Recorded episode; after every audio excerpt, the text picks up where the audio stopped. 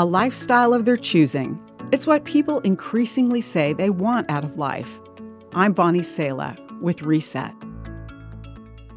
The purpose of your life is to choose a lifestyle, one blog declared.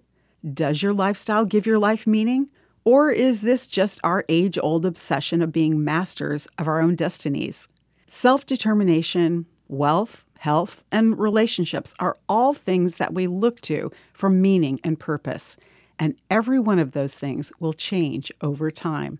Sometimes they drop right out from under us.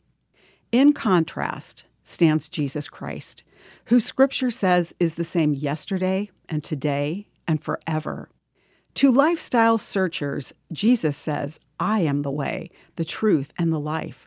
I am the bread of life. Whoever comes to me will never be hungry again. He is the giver of something called living water. And he says that those who drink the water that I give will never be thirsty again. It becomes a fresh, bubbling spring, giving eternal life. Jesus isn't offering a lifestyle. He offers a life of meaning, fulfillment, and satisfaction now and for eternity. But be warned, the life of following Jesus isn't an easy one. His life comes through the surrender of your lifestyle. You cannot become my disciple without giving up everything you own, he said. It's a very good exchange.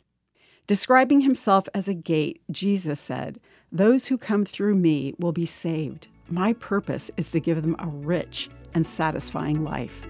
Exchange your lifestyle for his life. I'm Bonnie Sala with Reset.